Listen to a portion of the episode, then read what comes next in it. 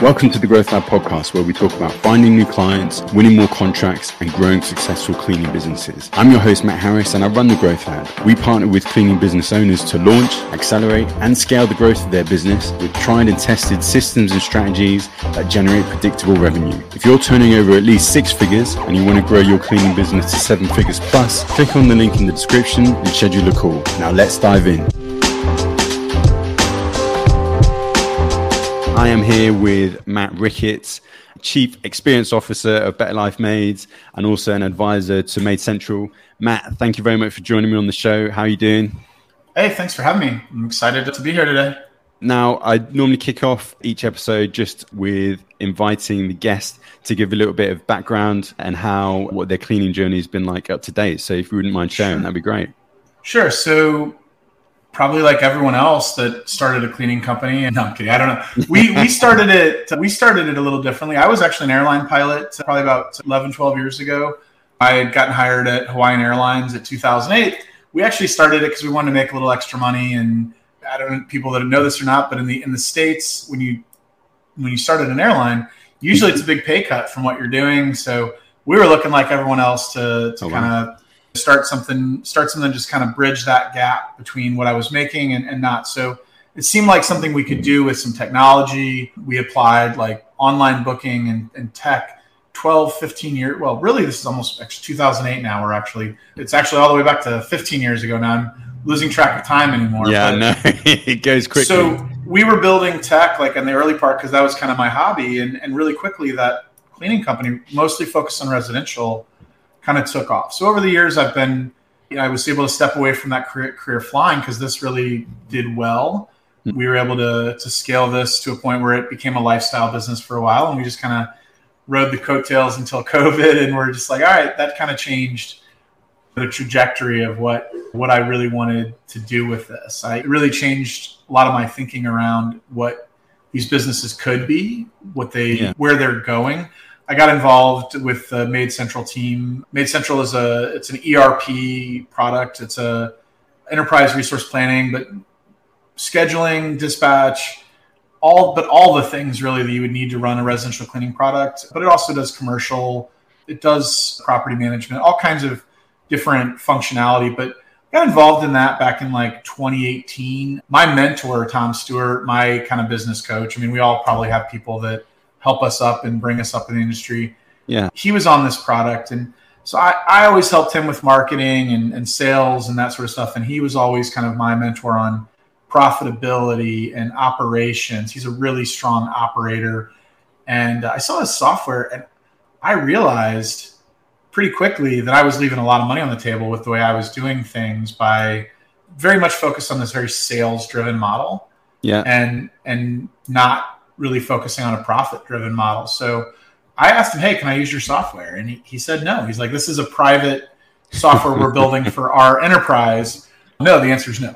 So I wore him down and I wore him down and he finally said, sure, but you can beta it because maybe I want to sell this up to other people someday. You and a few people can beta it. I got a, a few of us kind of got on board. I ended up being the second person. I regret that I didn't get on first. But anyway, we, we got on board with the software and quickly we're able to really use it to, to drive some change in our organization, to create really efficient routes, drive productivity with employees. And what that means is our average technician is making a lot more money. We were able to increase the revenue per day that they were that they were generating, which this is a fun fact. We're about fifty percent bigger in terms of my Better Life Maids operation than we were in twenty nineteen, but we have the exact same number of technicians. We, my average technician makes almost fifty percent more, making almost like twenty-two and some change per hour in U S dollars. And they're making, they're at full health benefits, which I know your show's all over the world. That's, that's not a very usual thing for a company yeah. in the States to offer. That's full medical, dental, vision. We have the, the profits to be able to afford that because of the way we're managing the business with technology. So long answer short is I've been in a lot of different roles in the industry in terms of leadership in trade groups like A R C S I and I S S A and other things. And then I'm just really interested in where the industry's going. I'm having a lot of conversations with people about what's next and where, yeah. where it's heading. That's interesting. I think for me, I would like to dig into a couple of things. So you mentioned moving from a sales model to profit model. Can you give us a little bit more granular detail? What were you doing before you spoke with Tom? And then what did he influence you in terms yeah. of changing with regards to your business model? So one of the things is that we would we were just very interested in closing deals, right? We weren't evaluating the jobs really as to like, we were we were focused on vanity metrics. How many customers did we have? How many how many technicians did we have? How many homes did we clean a month? All, all that stuff matters. But in the end, we weren't really evaluating the jobs. We didn't have the tools to do it. We weren't looking at every job and saying, did we hit the target hours? Did we do what we could have done to maximize that? So there, there would be jobs. When I finally came on to Maid Central and was looking at it, we had about maybe seven hundred fifty customers. About a third of my jobs were basically... we weren't hitting the allowed hours we were supposed to be hitting. We were actually going over consistently. And basically that was a drag on profitability. Those mm. jobs, when we started increasing the prices on them, our average hourly rate per technician went up from like forty-seven dollars an hour. We're over, we're over sixty-five dollars an hour. And a lot of that wasn't just price increases. It was, it was going after those lower priced jobs that were kind of dragging down the bottom of profitability. We put a lot of time and energy into creating routes that are dense, that are much more efficient in terms of how the employee's time is used per day. So in, in increasing what you can generate per employee per day, all those are important. And we're still a very sales-driven organization. We're using Maid Central for that as well. And we're selling online and, and over the phone. We're netting on average fifteen new recurring customers a week. So oh, we're wow. growing. Yeah, we're so we. I use the idea of like of revenue per week and stacking that up.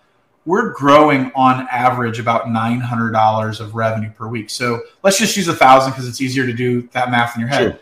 So every week we're adding roughly fifty-two thousand dollars in revenue, and you just keep stacking that up. So at the end of a quarter, we're almost five hundred thousand dollars bigger than we were the quarter mm. prior. So. And again, using that, that profit-driven model to basically evaluate those jobs and to keep customers longer by using technology to provide them a better service. So we're we're able to put in like really site-specific scope of work, which is very common in commercial, but not very common in the res- residential side of cleaning. So we have it listed every room that we clean. We have pictures and notes and details about about the homes, and we're using scorecards to measure satisfaction, putting that that last score readily, easily available for the technicians. They can also see the history of all of that on the job. So we're giving them more data to do their job well. So it's it's a confluence of a lot of things, but yeah. really what it comes down to is it's not about vanity metrics. It's about what's left. And really the biggest thing is improving gross profits, because I joke with people all the time about this, but it's like, if you're focused on what your cleaning, like your, your, your software costs, that's so far below the line of what you're really spending. I mean, my company is, we were chatting about this previously, but it's, we're almost eighty percent of our costs are human, it's human capital. The labor side of direct labor is roughly forty percent. Then you've got all the taxes and stuff and insurance and everything. So get that to fifty percent for, for COGS or whatever. But then for a fast-growing organization, we've got layers of management and structure. And so mm. all the money in this industry is really on how you really manage the direct labor. And and re- people get focused on what vacuums cost or even what software costs, things like that. If the software can help you reduce your COGS, your direct labor, you even reduce that indirect labor by having less people in the office because you've got software answering your phones twenty-four hours a day. You've got yeah. automations happening that you used to do. We used to we used to manually send out email reminders to all of our customers, sixty emails a day. And obviously, that's fairly common in technology now, like that that that's all happening. Yeah. But think about it, what it was five, ten years ago, how we did those things. Yeah, right. Time consuming and and lack of efficiency there. Uh, so yep. has all of Has it? I'm guessing it, this has been like a, a gradual process with the with the tech adoption within your business, or, or was it? Did you go from being driven by sales one day to then being completely focused on the profit side. No, it's the it's, other day as they, as they go hand in hand. I mean, you have to, like, we're very growth oriented as well, but like sure. the tech, we've always been a high tech company. We've always had a lot of, a lot of tech in our company in terms of things that I built, but it was all kind of held together with bubble gum and duct tape because I built, I built it. And I had A P Is in the background between different softwares that I had paid developers to build. And if any of that got gummed up one day, then I would have to be cleaning that up. And so so we, we've been tech focused for a long time, but sure. that was just mostly because I'm a tinkerer by nature and just like to do like stuff. But it wasn't really like strategic. The decision to do those things wasn't necessarily strategic in any okay. way to like save time. It was, I think it was because we I liked doing it. I liked building it, but it wasn't a strategic decision. A strategic decision was to say, look, we're doing two million dollars a year and I'm only making two hundred thousand dollars a year off this business. Mm. And my and my business coach is like, Matt, you should be making two or three times what you're making off mm-hmm. of this business. If you were if you were managing it properly, you might have twenty percent less customers and be making that same amount of money too and, and not deal with all the headache. Or you could manage what you have well and and probably double what your take home is. Think of it like this. If you if you raise your customers' prices by five dollars, and let's say you had a, a net profit of of ten percent, right? Yeah. And your and your bill rate was one hundred, right? You might, and let's say that that that five dollars was just like just a price increase that didn't go to your wage, didn't go to wages or anything like that. You you might basically have increased your your gross profit by fifty percent at that point, because mm. that's just an extra five dollars per job. You're you're making a, you're only making ten dollars per job more. I mean, that's an oversimplification of it, but looking for like the little changes on what each job is profiting you is really where all the money, it really where is where all the money is. And so we have, we have dispatch boards that we're looking at every single day. And we have somebody on our team responsible to say, did that job hit its time? Did it not? Why? And then drive that down all the way to the team that did it, having conversations around what happened. Do we need to adjust that customer? Do we need to make changes?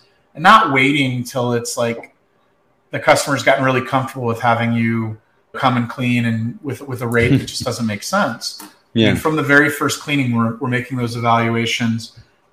I, and I, I know that's tougher on the commercial side because you guys bid it, you sign a contract. But, I mean, there's tough conversations that can be had there with those where it's just, you got a thirty day out usually and just say, we're not making money here the way things are. Like, we need to either change the structure of the cleaning, pull some things back, reallocate, or raise the bill, right? Does that happen in, in commercial ever? Do you have to have those conversations? You do, you do, but not necessarily after such a, a short time scale. So it'd be more likely either a quarterly or biannual once you have got a good gauge of the data. Leading up to that process, there, there will be communication with the client saying, look, this is where you were. Either to get the, the quality that you want, we need to adjust the hours that have been quoted because we underestimated, or that there were a few things that came into play which which we didn't anticipate at the time because they weren't raised to us or whatever the case may be.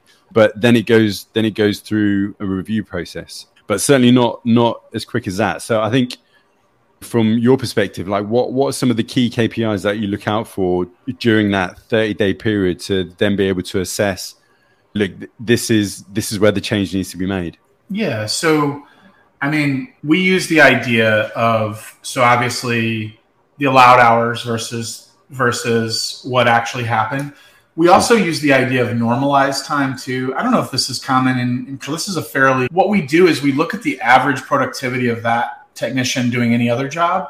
And yeah. so let's say that they're hitting the allowed hours on that job. It's a three hour job and, they're, and it's taking them three hours. But if they're normally faster in, in most other situations, they're actually being slowed down by that job. So we're, so we would actually apply like a normalized time to it and say, actually, mm-hmm. this job is taking them three point five normalized hours. So we, we actually use the software to kind of normalize time across technicians because they all have a little bit different productivity rates, and and we're able to, with enough data, we're able to kind of normalize that time. So we're looking at the time. We're looking at the revenue produced per hour. We we have a we have a floor. So we won't serve a customer if we can't make at least sixty dollars an hour on that, like sixty dollars per labor hour on that job. It just doesn't make sense to do the things that we do for our for our employees with benefits and things like that to try and to try and stretch those those jobs. Those are kind of the two those are kind of the two K P Is that are kind of the the big ones yeah. in terms of price adjustments. So okay. there's other things that come into play though.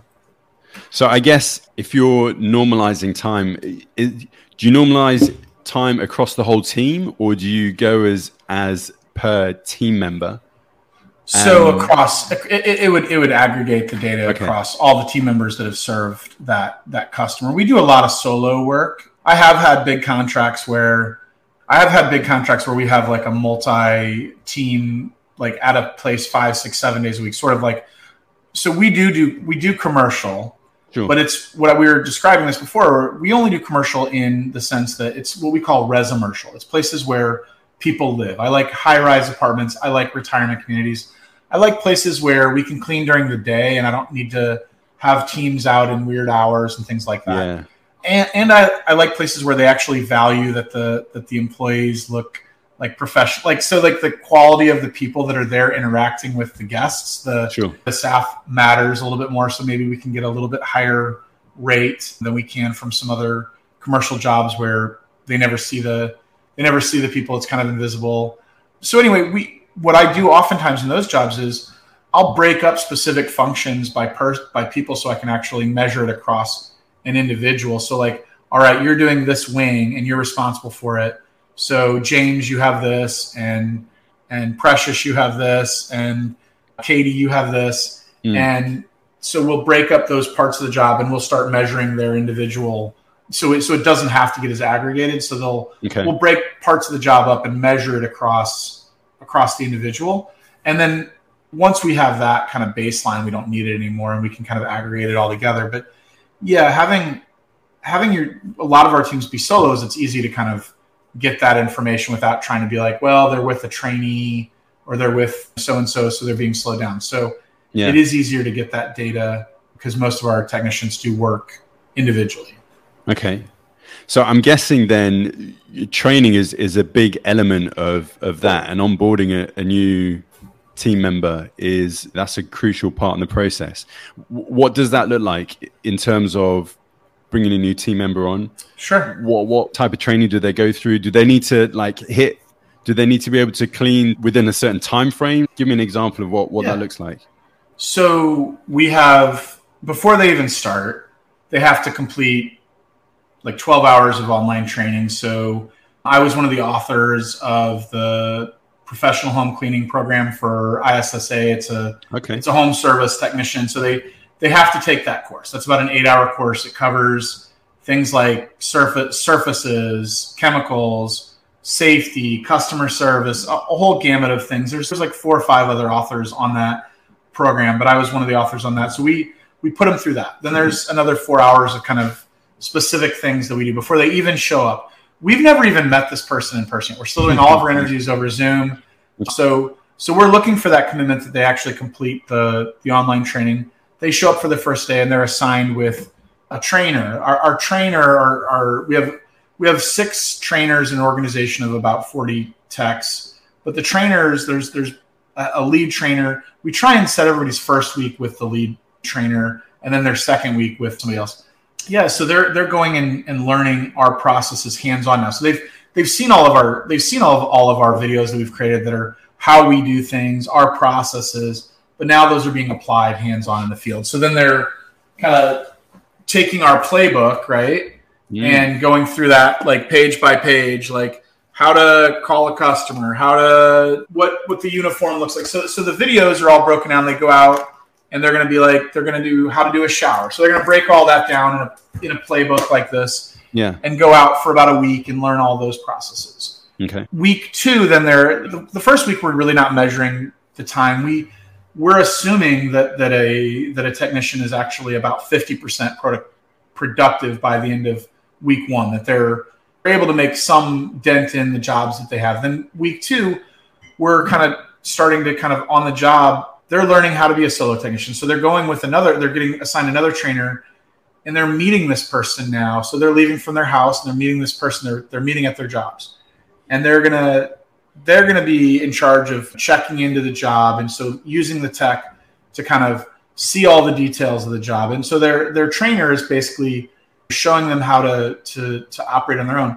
By the end of week two, we expect that they would be able to hit about eighty percent productivity. Okay. So they would be able to, they would be able to hit the target of, if it was a four hour job, we would expect them to be able to hit it in like three point six, or I'm sorry, four point four. They would okay. go over, they would go over some. By about the third week, most of them are, most of them are getting into the ninety percent to one hundred percent productivity range. Hmm. So the way we sell, the way we sell is we're assuming productivity for a three to six month employee. So over time, we expect our, our technicians to have one hundred ten percent productivity, because those numbers we sold at were based on a baseline of a of a fairly average newer employee, three to six months. So sure.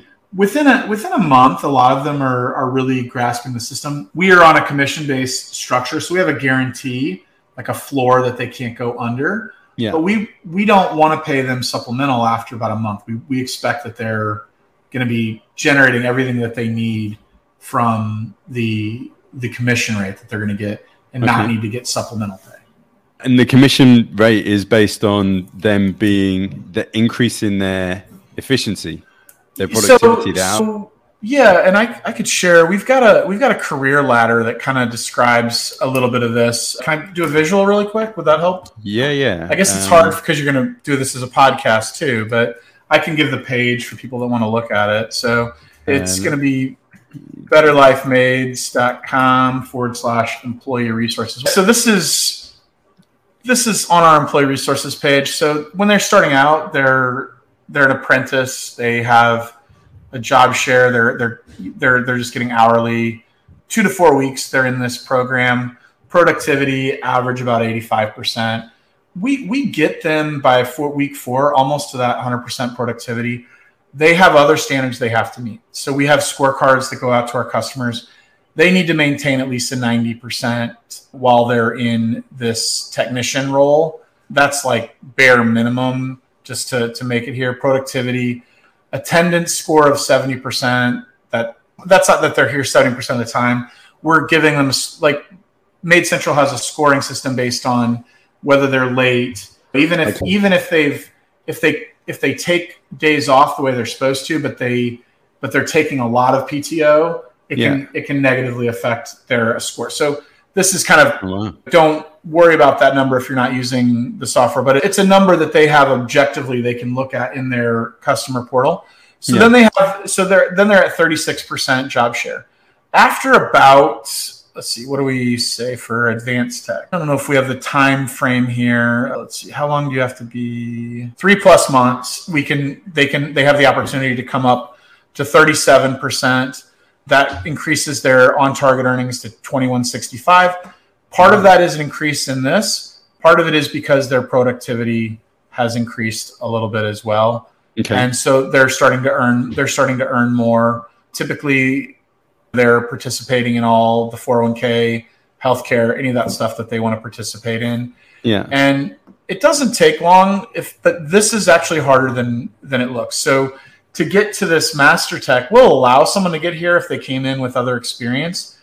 But the hardest part of this is they've got to maintain thirty-two allowed hours per week of billable time to okay. become a ma- to become a master tech. So that, again, that bumps them up to this higher thirty-eight percent, but we would they we would expect that they would have one hundred ten percent of productivity, really great attendance, and that they're they're doing roughly six plus hours every day yeah. on average, even with their on their days, not including days off and things like that. So it's the data is all there for them to see in their portal. The scorecard part is also really important as well. So Maid Central sends out scorecards every day to customers. You can turn it off or on, but the the benefit is for residential is is that you might not be going there for three three or four more weeks. You need to know right away if there's a problem. If you're going to a commercial place and you kind of mess something up the night before, every day is kind of a reset.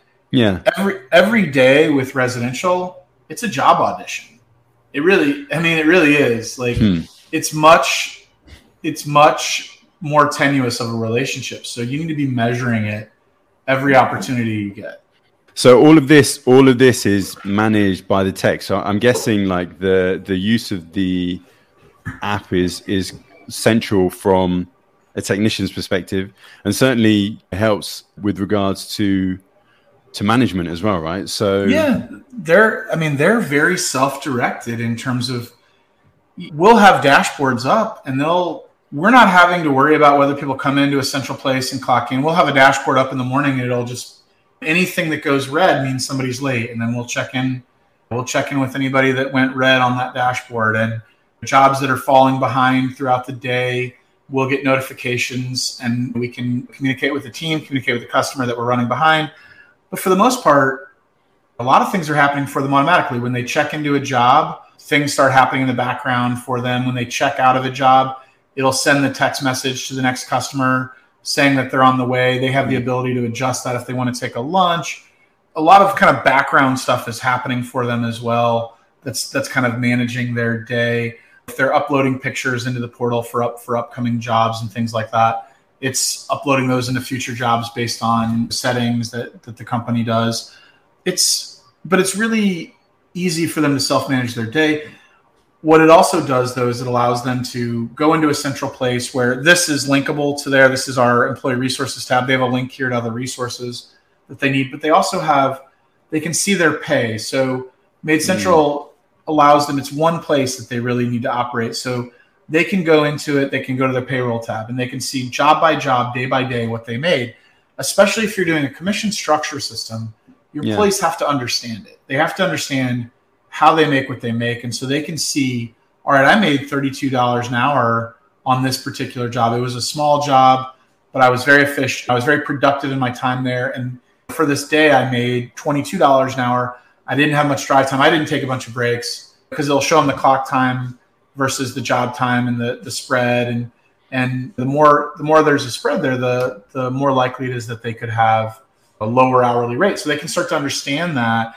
So they're really a, a different kind of employee than we might have had ten years ago. They're they're all tech savvy. So my next question is really, uh, obviously the, the tech has played a, a key role in, in, I'm guessing, developing your the management system of your business. How, how has that evolved over, over the last sort of ten, fifteen years? And what, what was the biggest challenge with that as well?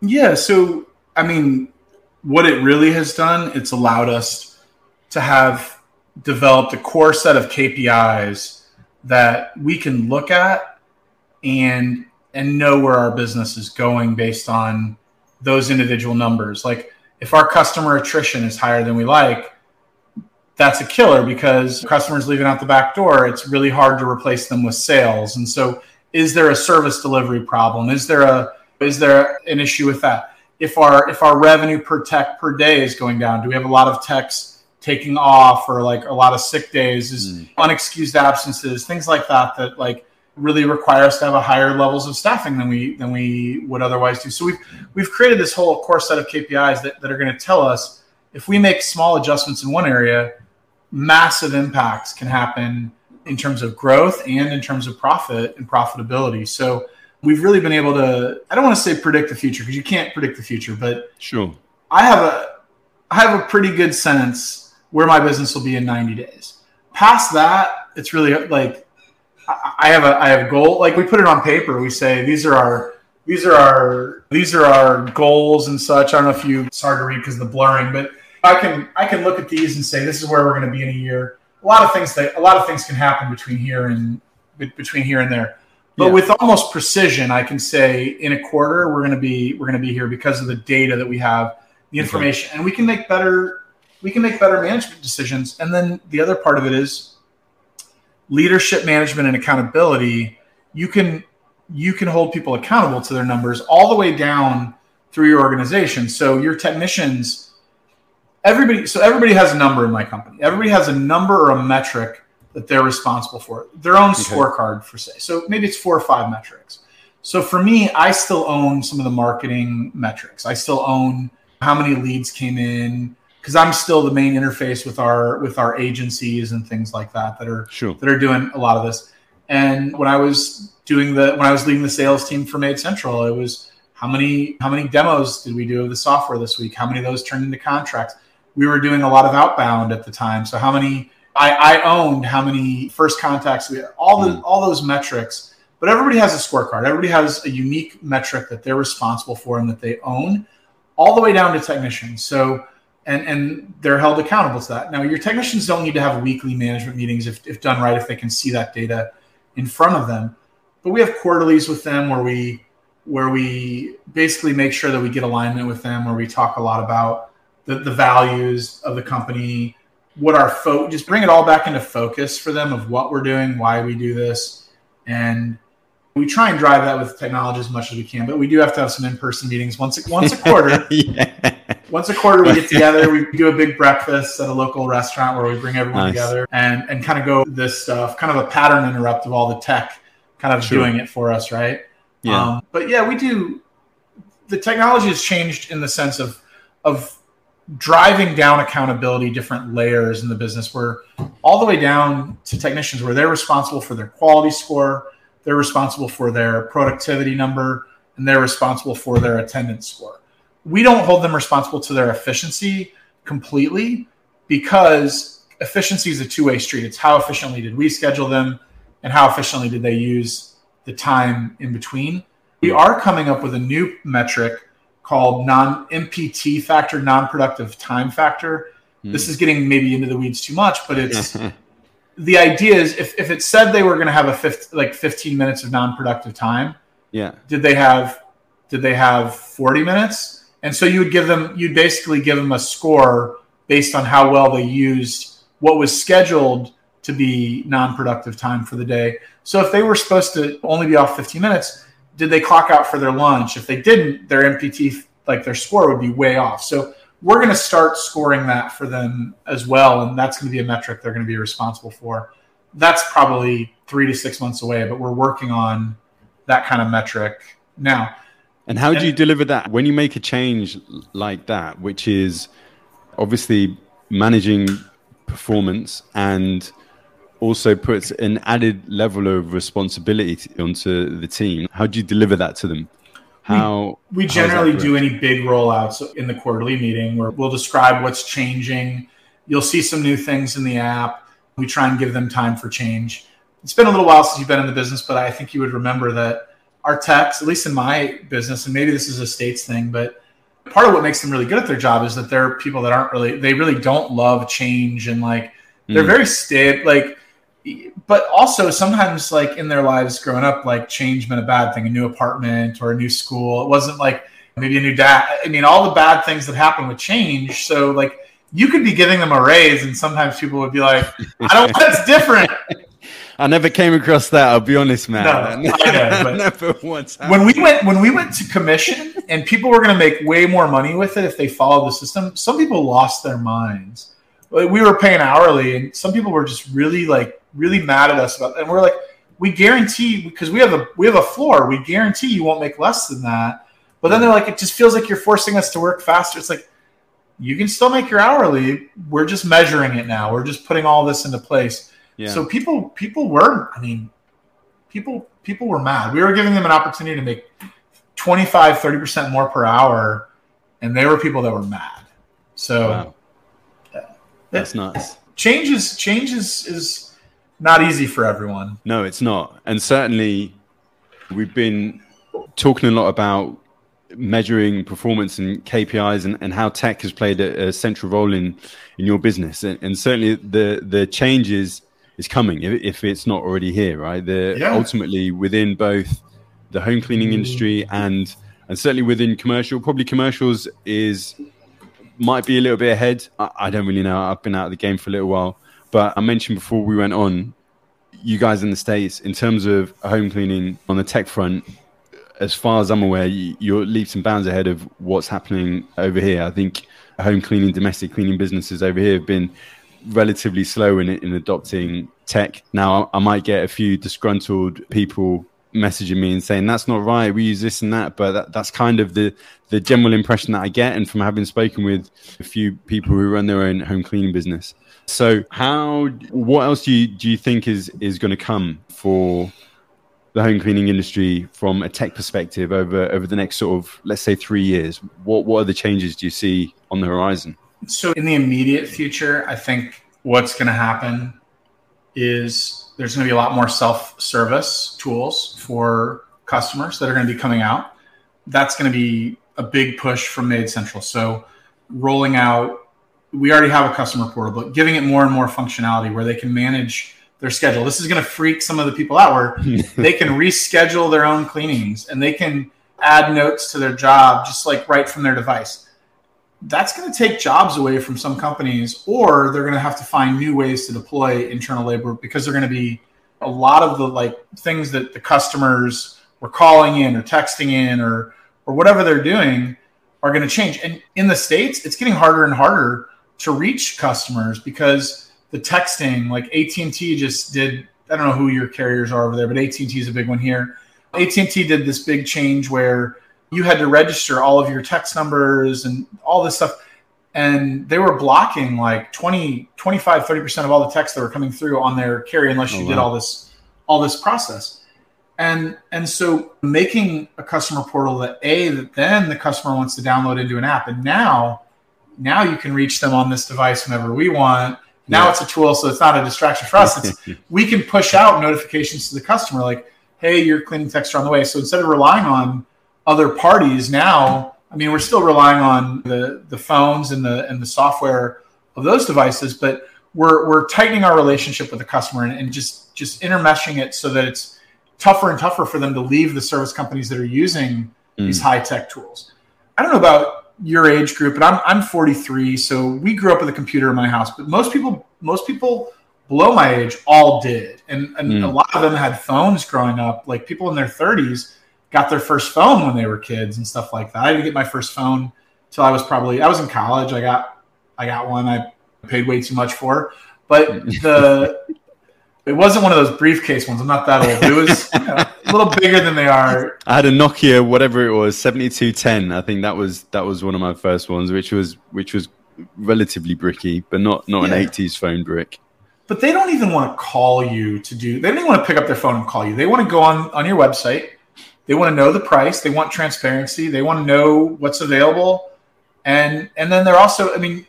This is all stuff you're all doing now, but they're they're gonna want they're gonna go out and check your references online. They're not gonna they're not gonna ask you for references. They're gonna look for your reviews and your yeah. and your your trust signals online. Most of us are already doing all of that really well, but that's gonna lead to to faster velocity of sales. So twenty-five percent of my sales are done online today without a single interaction with oh, that wow. customer. I see that being fifty percent in the next three years. I see that. So even even two or three years ago, my my stats on my website were still skewed towards towards desk or computer browsers versus phone. Yeah. Now it's like eighty percent phone browser like finds our website. Like mm. so so all of this is going to be building tools that your your customers can deal with you from their phone, but not from a phone call, right? Sure. Like it's gonna it's gonna really push towards that. It's gonna really push towards that you're going to have to compete on labor in, in a way that's never happened before. So you're going to have to have tools that allow you to be really efficient in how you schedule so you can maximize the return on, I I, I don't know that everyone loves this word, but I, this word, return on human capital. The cleaning industry has one of the lowest return on human capital. So what I mean by that is how much revenue can you generate per employee? Yeah. And, and we talked about pests, and pests could be a thousand dollars a day. Yeah. We're lo- two thousand dollars a day. We're lucky if we can generate five hundred dollars, six hundred dollars with our best employees in the home cleaning space. So it's usually a four X return on human capital in some other, in some other industries. I have friends in plumbing, and if they're not generating three hundred fifty thousand dollars per employee per mm-hmm. year, they're they're not happy. Now, now mm-hmm. not all that's labor charge. That's that's that's materials and everything sure. else that goes into it. But they're they're getting markup on materials as well. So maybe twenty, thirty percent on material too. So what's the best case scenario for for us today? For the average company, I can I can tell you because I have the data from doing it. Most companies are around fifty thousand dollars per technician per year in the States. My company is close to one hundred thousand dollars. So we're doubling that, and and that's creating better jobs for our employees. And it's not it's not necessarily because we have much higher prices. It's because we're we're looking at those numbers in every single job and making sure that the work we're doing is the right kind of work for the model that we're running and the, the profits that we want to generate, but also for the wages we want to create for our employees. Because if we have underpriced, crappy jobs, yeah, that just rolls to them first. I mean, they're yeah. they're the first one to absorb that. They're going to a job, it's supposed to take them three hours, it takes them four. They're making less money, they're less happy. So all, all stakeholders have to win. So that's the future too. It's like you're building this company around a three-stakeholder model, which is obviously you as the, the company and, and, and other owners and, and stakeholders in your company, your your technicians, and your customers. So the tech, the tool, everything's kind of merging towards, I believe, a three-stakeholder model. And and longer term, I mean, those are just some of the those are some of the littler things. I think a lot of a lot of other stuff in terms of what's happening is you just just really a lot of tools for employee engagement, keeping yeah. employees longer, reducing turnover. In the States, the average turnover for the home service industry is close to about three hundred percent per year. That's kind of normal. That's been normalized mm. for years. Huh. It's it's really bad. Food service is the same way. It's just churn and burn. And it's not that, like, a lot of people say, oh, my turnover's not that bad. It's because they're not measuring all the hires that they start that don't make it. It's really that first thirty days yeah. that a lot of that happens. But there's a lot of expense in that. So yeah. driving that down, reducing that churn and burn mentality, and investing in people through the right tools, through feedback loops, that's going to be valuable. Longer term, I see that the home service industry is, there's a lot of money that wants to come into it. You're starting to see it in plumbing, H V A C. You're starting to see it in, I don't know if it's happening in, in the U K. Can you talk about that? It was like, are you seeing like a lot of like roll-ups and things like that happening? Yeah, so I mentioned before we went on, I, I had an interview with Rune Sonval from Fantastic Services, and that that's something that his business has been doing for uh, close to fifteen years. So they started off in cleaning, and then they expanded into gardening, window cleaning, removals, and now they're they're full service, right? So anything you need from a home service perspective, you can access on their app at the touch of a couple of buttons. And I, I think certainly that is more of the direction that, that things are going in, because it, it, it comes down to convenience, doesn't it? It comes down to me being a customer. I don't really want to spend an extra ten, fifteen minutes on Google looking at different reviews, trying to find the best rated plumber in my local area, when I know that the service provider who already cleans for me, who already cleans my windows, who who's already doing my gardening, they're able to provide that the touch of a button. So that's great. I think, yeah, yeah, I think you're right. I think that that is is definitely the way it's going. And and you mentioned pest, and this is what we spoke about before. Cleaning, out of all of the home service, out of all of the home services, it's probably the the, the least profitable out of out of all of them. So really, it, it kind of makes sense to roll that up into a suite of services, because then you're almost becoming, I, I mentioned this as well, you're almost becoming like a residential facilities management business, right? So I see it. We can do I, I everything. Had, I had a conversation with somebody in the States this week that's interested in creating a, a, a business like what you described. I, I was kind of thinking they were getting ahead of themselves, but now after seeing it, I was thinking maybe that's like three, five years like down the road. Build your base first, and yeah. What what I'm, I'm getting approached every week by private equity that want to have conversations about either buying or partnering with Better Life Maids, and I'll take the meetings because I want to hear what they have to say and I want to listen and learn. Yeah. And what I'm hearing is they believe that our industry is valuable because we have the keys to the home. Yeah. Right. We're, we're there at a very high frequency, and there's an opportunity. You have a garage door company, you might see that person once every decade, because a lot of people don't even service their garage doors. They just like, I don't know if that's a common thing. And we have these electronic garage doors in, in, the, in the States. People just buy them and forget about them, but they need some like like some regular maintenance. If you had the if you had your, your home cleaner coming in and out through the door and be like, hey, that's kind of squeaky, squeaky. We could have mm. the we could have the the garage door techs come take a look at that. We'll schedule we'll schedule that for you. They could leave a note after the visit. They notice that there is something not working. Hey, this circuit's not working. We can have somebody come out and look at it. Or there's a dripping faucet. so much of those home services the homeowners would want to do. They just, they don't have time to deal with. So you can actually be the one to notice it, the one to actually bring forward tickets mm. and and drive revenue. So I, my vision was that's three to five years away. away we're going to start to see some real big consolidation in the industry. Sounds like some people are starting to make that happen sooner than that. And they're going to, yeah. they're going to be, again, driving the entire gamut of, of the relationship with the, with the, the customer. So one last thought on that is, is that you don't even have, it's not even about price either. Cause Amazon's Amazon is not the cheapest. Mm. Like you can buy almost everything on Amazon and usually you can probably find a better deal someplace else. I mean, almost anything that Amazon sells, there's a better price someplace else. But you have to look, right? That that's that's the thing. Extra two, three, four minutes. That that is that's where we're at now. Like, was it Ronnie Cheng? He's got a, a skit on Netflix in one of his specials where he says, "I want Amazon now. Put it in my hand now. I want everything now, right now." That's, and that's that's, it, that's what it is. That's where that's where we've gone to, and and the same is going to happen to to this industry because everything is about speed and convenience. I think technology is going to be put in the hands of some of the smaller players, and they're going to be able to compete. It, it's gonna it's gonna level the playing field to some degree.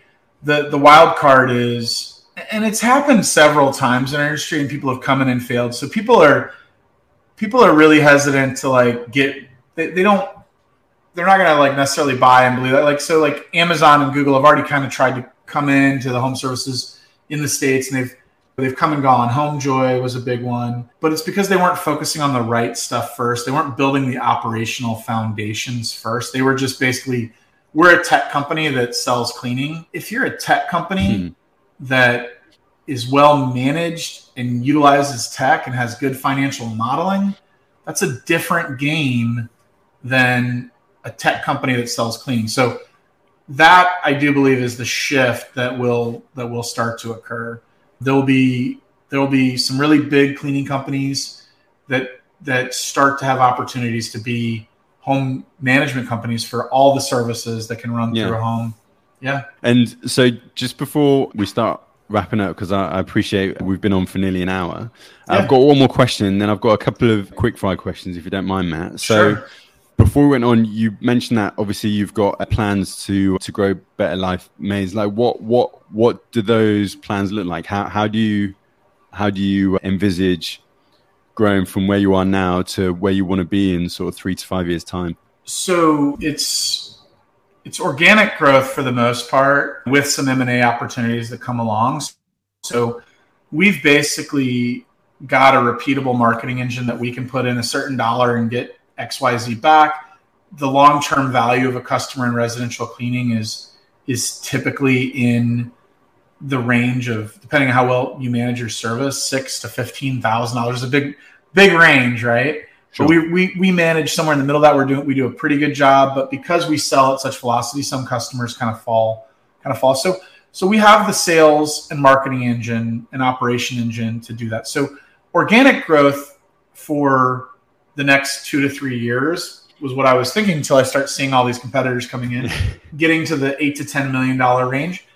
At that point, we're generating at ten million. We're generating almost two million dollars of free capital every every just free cash mm. flow every year.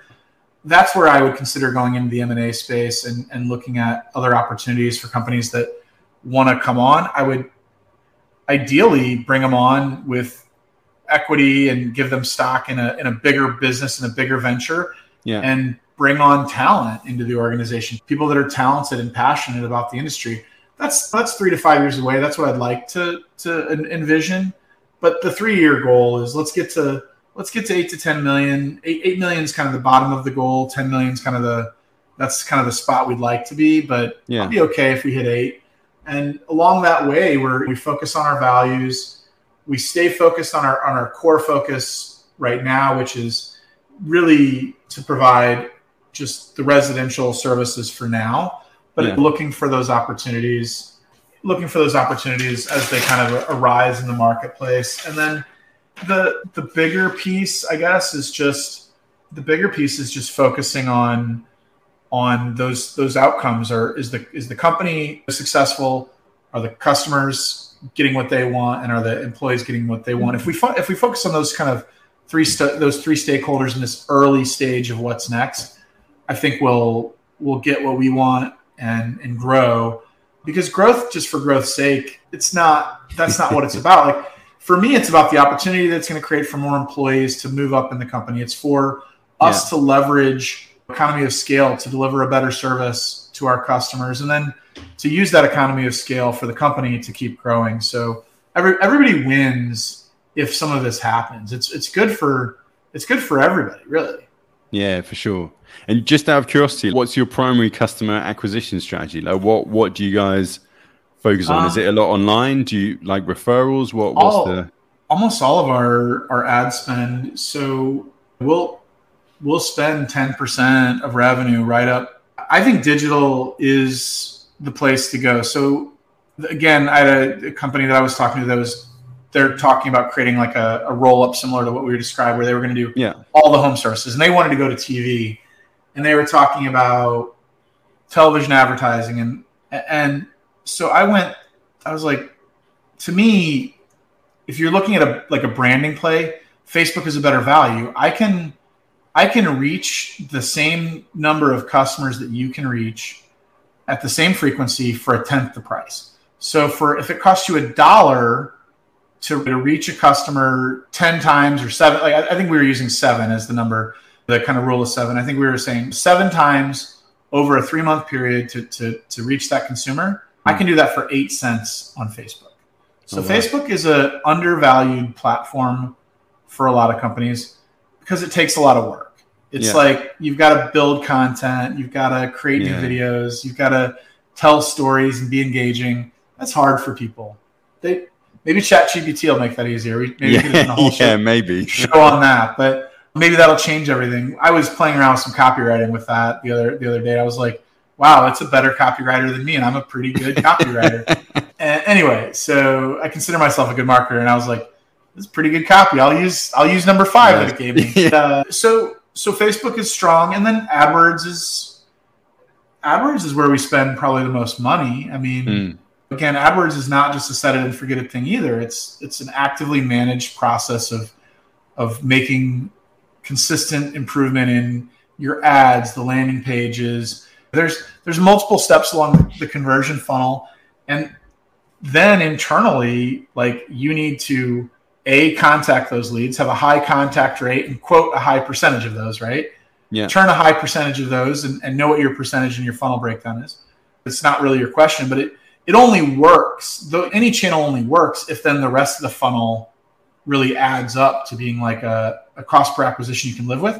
And yeah. everyone always thinks like, oh, those are so expensive. It's like, well, maybe because you're not contacting enough of them and turning them into quotes. Yeah. Or yeah. maybe it's because you're not turning enough of those quotes into sales.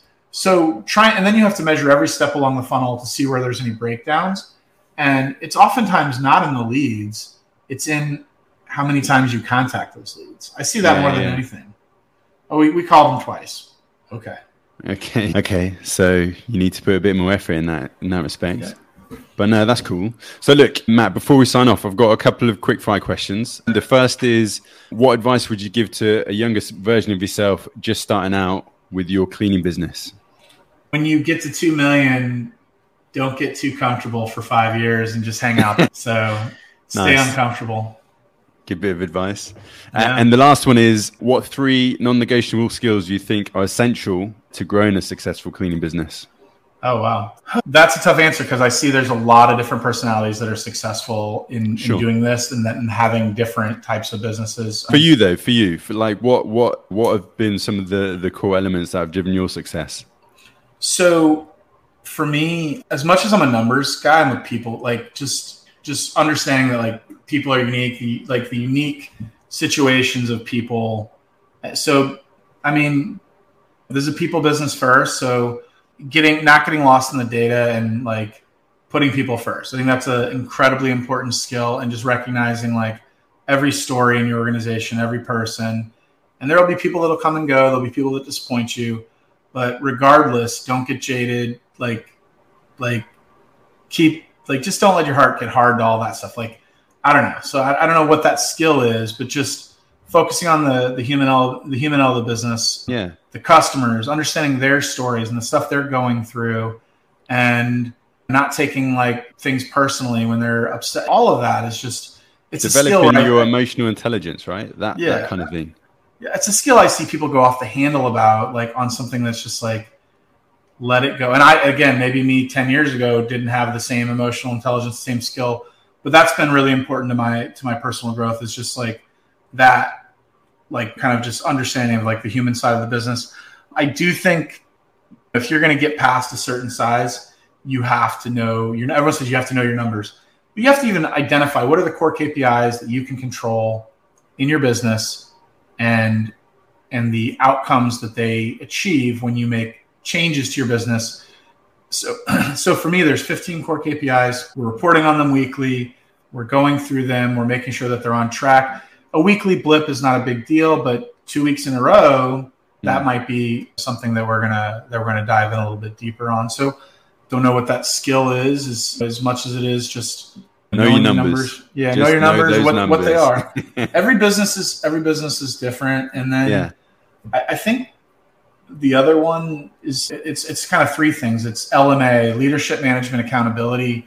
It's it's all kind of wrapped into one thing to me, where it's like people like to work in a place where they have goals and they're accountable. I, I at least I do. And yeah. the kind of people that I want working for my company do. So for me, L M A, leadership, management, accountability, it's it's a skill that oftentimes the A part is is left off. People have like these big visions, so they're great leaders. They're like getting people excited about stuff, and but then they're not managing the process of getting there. Like that's the boring part. Yeah, managing managing is boring. I think Peter Drucker said it. Like a well-run factory is the most boring place in the world. I think I could be getting the quote wrong, but that's basically a Peter Drucker quote, I think. And And management is boring. Good management is boring, but but like looking at the numbers and holding people accountable to what their scorecard is, it's a skill that a lot of people don't put into practice because it's uncomfortable to hold people accountable, but it's also a little bit boring to kind of week after week. We talked about that number last week. Yeah. It's still important, you know? Yeah, yeah. I guess people find it uncomfortable because it goes a little bit it, counter to the first point you made, right? Emotional intelligence. Like if you're if you're building relationships, then to have any sort of not necessarily conflict, but to have like a, a bit of resistance and to be able to like not beat someone into shape, but like pull them up by the socks is yeah. is is hard, right? And that that's not not everyone's cut out for that, unfortunately. Yeah, but but it but it leads to healthy and resilient organizations, healthy and strong. Yeah, for you know? sure. So it's unhealthy to let somebody fail at a job that they would be happier doing something else at. It's unhealthy to keep someone in your organization. I see people do it, in, especially in leadership roles. They promote people above their skis and give them titles and things like that, that they're not qualified to take their business to the next level. And those are uncomfortable things because those people have been with you the whole time. That doesn't mean you're going to lose them. It just means that they're probably at the level that they're going to be at, mm. but they're not qualified to be your C O O, right? Like the, all like the tough things, like that's why I'm, I'm not big on giving people C-level titles. I don't think I'm a, a company yeah, yeah. that needs C-level titles at this point. But my point being is like, it's wrong to do that to people too. And, and it's, they, they get it, they want it, but do they have the capacity to, to do the job that you're giving them? And if they don't, and you're not holding them accountable to it, it's bad for everybody, especially them and your company too. You're, you're all going to, you're all going to suffer for it. So most people, most people sigh a breath of relief when you actually hold them accountable to the things. And, and I think at least in my organization, I've seen that. I mean, there are people that just, that's not the right fit for, and they're probably, they're not for our company then. So yeah, but, and that's better for them too, though. Yeah, for sure. Then it goes back to your, your values and, and your mission and everything as well, because they need to have buy-in, right? To make sure that you've got that resilient organization that allows you to to grow into what you need it to grow into or what you want it to grow into. Yeah, so that's I think cool. that's I think that's true. Having that culture and and those are non-negotiables. People talk about that stuff all the time. And we used to so we used to have integrity in, in our in our kind of core values. And I, it's obviously important. It was integrity is our legacy.